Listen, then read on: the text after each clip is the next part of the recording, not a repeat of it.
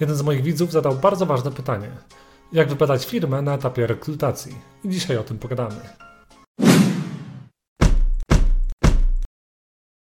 Każdy z nas chce trafić do jak najlepszej firmy. I tutaj pozostaje pytanie, jak wybadać firmę na etapie rekrutacji, aby nie trafić źle. I co ciekawe, odpowiedź jest dosyć banalnie prosta. Wystarczy zadać podczas rekrutacji odpowiednie pytania rekruterom. Dosyć ciężkie pytania. I co przez to rozumiem? Rozumiem to takie pytania, które będą odpowiadać naszym celom zawodowym i tego, co chcemy w pracy uzyskać. Lecz zanim do tego dojdziemy, najpierw musimy spisać sobie nasze cele, cele zawodowe. Jakie one mogą być? No, może być to na przykład praca w nowych technologiach, praca w istniejących, powiedzmy starszych technologiach, ale chcemy wejść głębiej w, danym, w danej dziedzinie, w danym kierunku. Na przykład chcemy zostać top 10 e, specjalistą AWS-a w Polsce. Na przykład zależy nam na tym, aby firma nas wysyłała na szkolenia, yy, zakupowała kursy i tym podobne. Albo możemy na przykład y, chcieć podszkolić nasz język angielski i jeżeli trafimy do firmy, która akurat ma klientów anglojęzycznych, będzie to dla nas wyjątkowo dobre.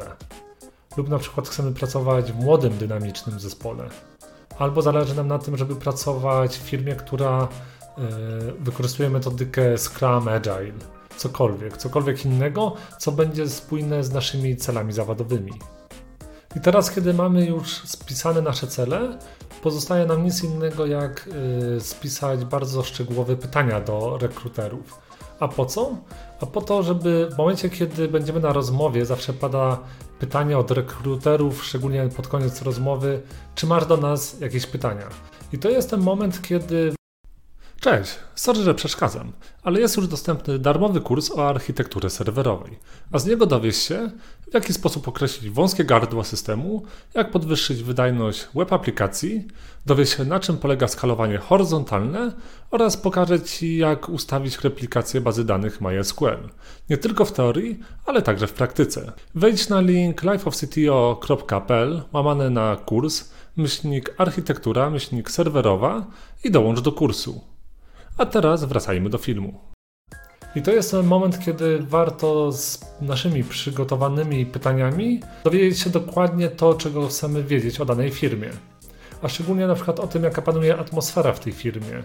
Czy y, wiedza jest przekazywana dosyć dobrze w tej firmie, czy nie ma większych problemów, na przykład też z płatnościami.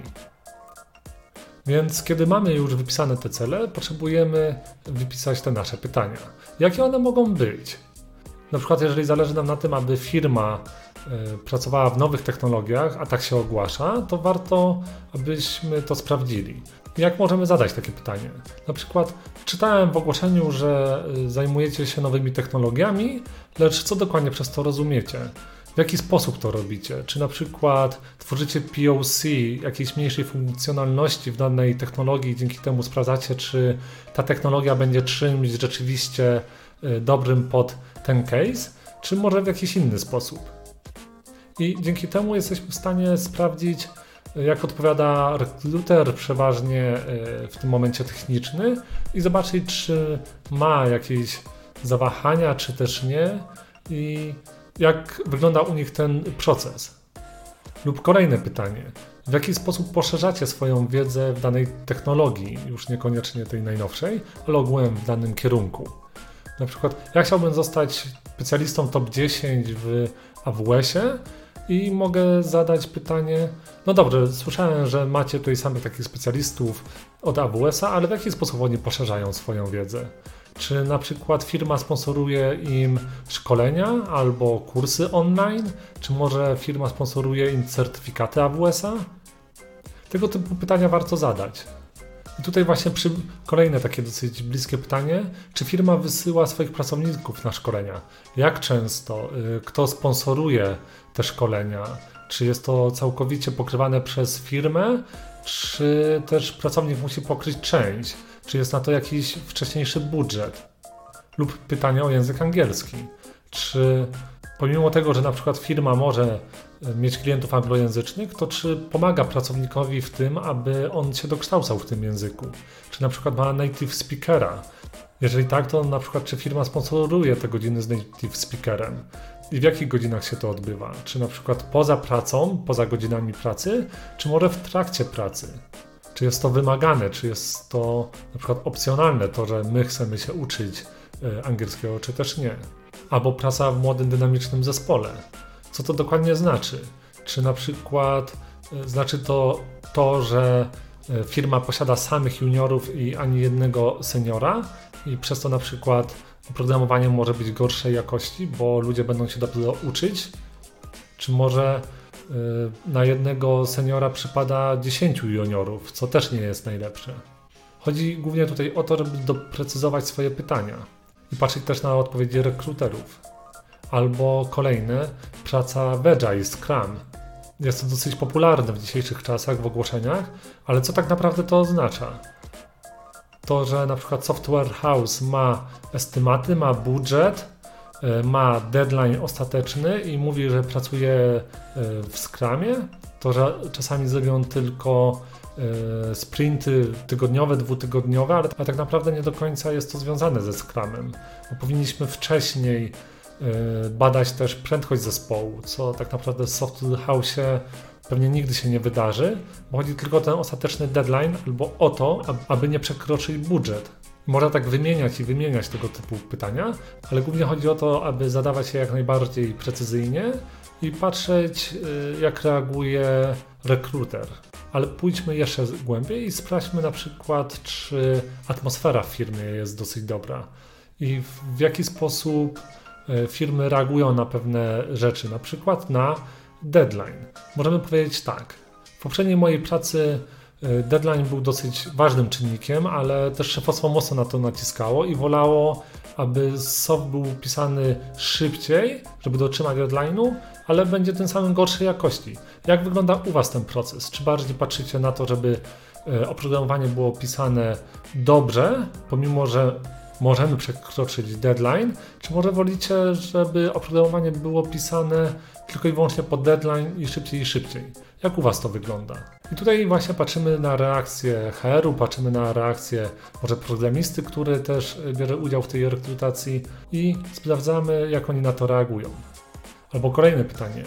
Co robicie? Jakie są procedury na to, jeżeli programista pomyli się w estymatach? Jak firma będzie reagować na tego typu przypadki? Lub kolejne. Jak wygląda flow testowania?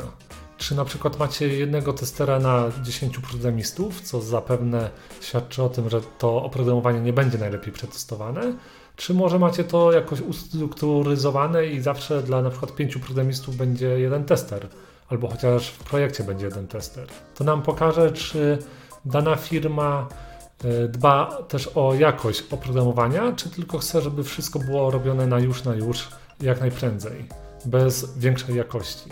Albo kolejna fajna rzecz, czy tworzycie dokumentację techniczną, albo ogółem dokumentację. Jeżeli tak, to w czym ją tworzycie? Czy jest to automatyczne, czy może piszecie dokumentację ręcznie, bo, bo przecież można trochę zautomatyzować ten proces. Albo w ogóle może nie być dokumentacji.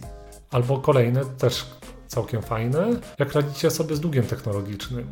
To nam właśnie pokaże, czy firma mocno dba o to, żeby było szybciej, czy dba o to, żeby było lepiej. Albo rozwiniemy to dalej. Skoro dbacie o dług technologiczny i żeby było go jak najmniej, to z jakich narzędzi korzystacie? Czy na przykład Sonar Cuba, żeby wiedzieć, kiedy jest ten dług technologiczny, kiedy powstaje ten dług i jak jest duży, albo co warto minimalizować, na przykład ten model przerobić, zrefaktoryzować albo nie. Albo kolejne pytanie, czy na przykład płacicie na czas, tylko nie warto zadawać w ten sposób taki bezpośredni, tylko opowiedzieć szczególnie taką historię. No, w poprzedniej pracy różnie bywało z tymi wypłatami. Niekoniecznie firma płaciła na czas, a jak to u Was wygląda? Czy na przykład macie jakieś poślizgi z tym związane, czy też nie? No i tutaj znowu możemy zadawać kolejne pytania, cało, cały stos tych pytań, wiadomo, zależy od tego, jakie my mamy cele zawodowe i w jakiej firmie my chcemy pracować, na czym nam naprawdę zależy. I przy każdym takim pytaniu warto patrzeć, e, jak reagują ludzie po przeciwnej stronie stołu. Czy na przykład programista musi spojrzeć na HR, żeby wiedzieć, czy odpowiedzieć na dano, dane pytanie, czy też nie. Najlepiej jest wtedy w ogóle pytać osoby techniczne i im zadawać te pytania, dlatego że osoby techniczne raczej mają mniejszą skłonność do tego, aby y, ściemniać na rozmowie, jednak osoba z HR-u y, jest opłacana po to, aby uzyskać najlepszego kandydata i niekoniecznie musi być to pełni transparentne od jego strony, natomiast od strony programisty będzie to bardziej transparentne. I mam tutaj też dla Was dwa takie protipy.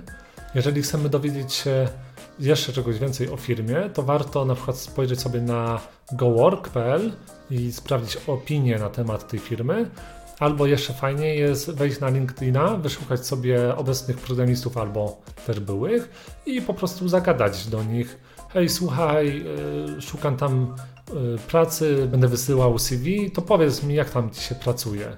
Czy na przykład jest duża rotacja między programistami, czy nie, jaka jest atmosfera i tak dalej. Albo drugi protip podesłany przez Mateusza, jeżeli nie chcemy pytać się bezpośrednio o tej osoby, a chcielibyśmy na przykład dowiedzieć się, czy w tej firmie jesteśmy w stanie nauczyć się, na czym nam zależy, to na przykład sprawdźmy, co mają wypisani inni programiści u siebie na profilu i na przykład czy mają e, umiejętności z tych e, dziedzin, w których my chcemy się podszkolić.